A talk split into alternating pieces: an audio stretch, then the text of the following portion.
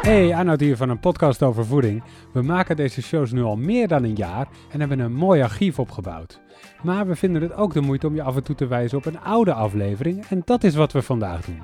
Zo direct hoor je Marijke Berkenpas, oprichter van I'm a Foodie, in de allereerste aflevering van deze podcast ooit. Zij praat over het ontstaan van I'm a Foodie. Nou ja, die blog was natuurlijk het eerste waar we mee zijn begonnen. Ik dacht, ja, je moet sowieso online. Je moet zitten waar de mensen ook zitten. Dat is online natuurlijk. En via social media kunnen we mensen bereiken. Uh, daarna zijn de boeken gekomen en de boeken zijn meer een mooie manier om uh, eigenlijk alles wat we weten over het onderwerp in één samenvatting te gieten, die er ook nog eens super mooi en leuk en bruikbaar uitziet. Dus de boeken hebben ook wel een soort van vast concept eigenlijk in de zin van de helft is ongeveer tekst en de andere helft is beeld. Want beeld zegt zoveel meer dan, uh, dan woord. Dus beeld in de zin van receptfotografie, maar ook infographics bijvoorbeeld. Uh, plaatjes die eigenlijk de ingewikkeldere tekst makkelijk maken. En het is ook wat meer opgedeeld in blokken, zodat je ook bepaalde dingen kunt overslaan of lezen wanneer jij de tijd voor hebt of, uh, of jij interesse er is. Dus dat, zijn de dat is eigenlijk het concept van het boek. En nu zijn we eigenlijk ja, nog steeds wel met boeken maken bezig. Want dat is ook iets wat we heel erg leuk vinden om te doen. Um, maar we gaan ook wel meer richting online cursussen bijvoorbeeld. Dat zien we nu ook wel. Is natuurlijk ook steeds makkelijker aan het worden nu. Om online cursussen te volgen en um, ook leuk om te maken. En dan kan je het ook allemaal online doen. Dus daar zijn we ook mee bezig. Mm -hmm. Is dat wat je bedoelt? Ja, nou, zeker. Ik bedoel dan, uh, het, het zijn heel veel verschillende uitingsvormen. Wat gewoon door, uh, door de jaren heen ja, uh, op je pad komt. Of stond het ergens in een plan dat je per se zoveel boeken wilde gaan schrijven? Nee, ik had helemaal geen plan zelfs. ik weet niet of dat goed is. Ik denk het niet als ondernemer. Dan moet je natuurlijk wel een plan hebben, denk ik. Maar ja, ik doe eigenlijk precies... Ik volg altijd heel erg mijn gevoel. Ik doe, precies, ben precies aan het doen waarvan ik denk dat het leuk en goed is. Uh, maar nu tegenwoordig maak ik wel wat meer een plan, of we, moet ik zeggen, want ik ben natuurlijk al lang al niet meer alleen. Uh, van waar, waar staan we nu, waar gaan we heen en uh, hoe zullen we het aanpakken?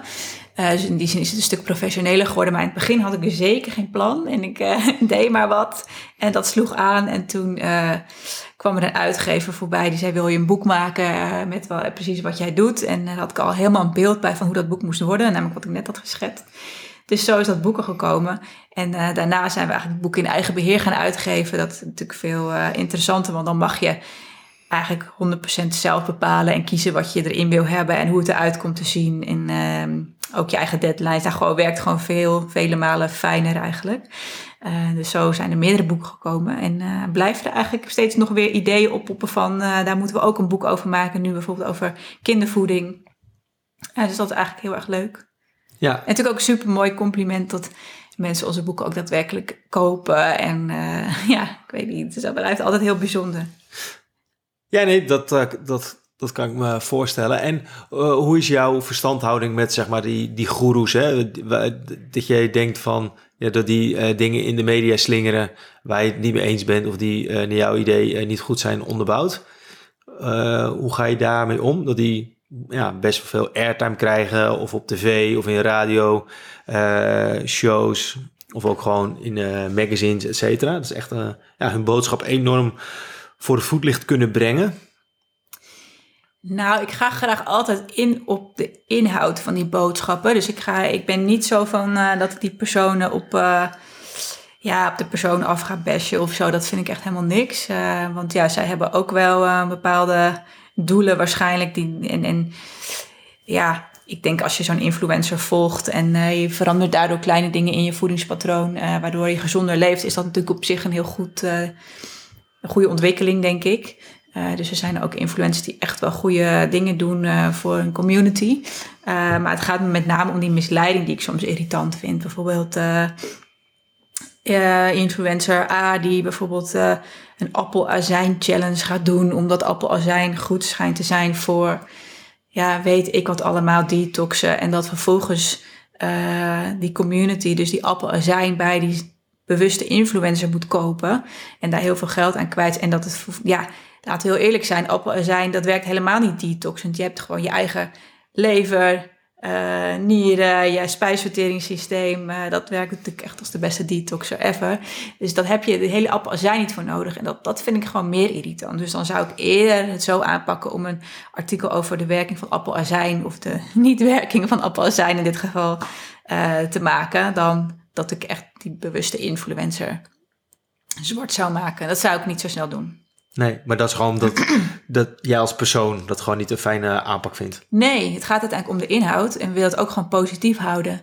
Een positieve boodschap over voeding. Hoe kun je het wel doen in plaats van wat moet je allemaal niet doen. Um, ja, dat werkt denk ik ook gewoon veel beter. Ja, dus, dus jij... het zijn ook gewoon rolmodellen. Hè? Mensen zijn echt fan van dat soort types.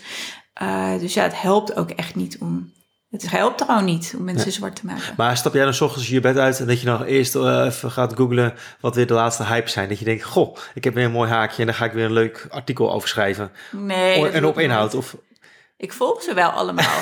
Om te kijken wat ze zeggen. Volgen ze jou ook of niet? Of, dat uh, denk, weet ik niet. Oh, dat weet je niet. Nee. Heb je, al, heb je nog een uh, recente fitty gehad met iemand? Of, uh... Nee, die heb ik dus niet echt. Fitties, nee. nee. nee. omdat het puur op de inhoud... Maar ik kan me voorstellen, als jij een inhoudelijk artikel ergens over schrijft... waarbij je de claim van iemand onderuit haalt... dat diegene denkt van... oké, okay, ik zit hier niet op te wachten. Ja, nou, dat is wel een keertje volgekomen inderdaad. Um, maar dat was niet een persoon, maar meer een hele industrie. Ik heb een keertje Himalaya zout naar het lab gestuurd. Want ik dacht, oké, Himalaya zout is nu een hype. En dat moet je dus nemen of vanwege de mineralen die erin zitten. Um, ja, is dat nou eigenlijk wel zo? En normaal gesproken kan je gewoon in een database kijken van... Uh, oké, voedingsmiddel X, wat zit er nou eigenlijk in? Dat is de NEVO, Nederlands Voedingsmiddelenbestand. Daar kijk ik dan gewoon in. Maar ja, dat soort nieuwe voedingsmiddelen staan daar eigenlijk helemaal niet in. Of destijds niet, tijdens die uh, superfood hype. Dus ik dacht, nou, ik stuur het gewoon zelf naar een voedingslab, gewoon een onafhankelijk laboratorium. Dus ik een sampletje gemaakt, opgestuurd. En ik kreeg natuurlijk heel snel die resultaten terug. En dat heb ik vergeleken met gewoon keukenzout. En wat blijkt, maar dat wist ik natuurlijk eigenlijk ook stiekem wel. Eigenlijk komt het gewoon overeen met keukenzout qua samenstelling. Er zitten misschien ietsje meer mineralen in, dan in de zin van uh, magnesium of jodium. Maar daar moet je echt kilo's zout voor nemen om daar überhaupt wat aan te hebben. Dat gaat natuurlijk niemand doen. En dat is ook hartstikke ongezond om dat te doen.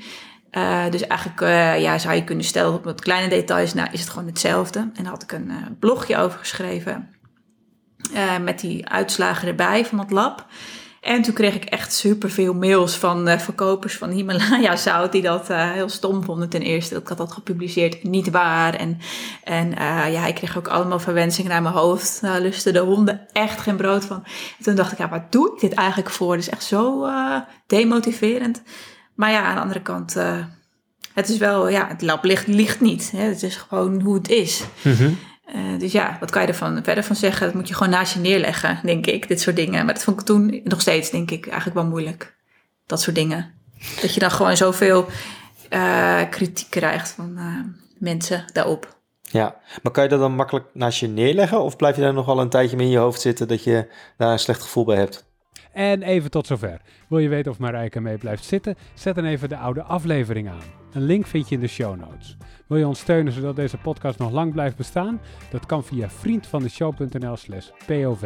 Dankjewel en tot volgende week.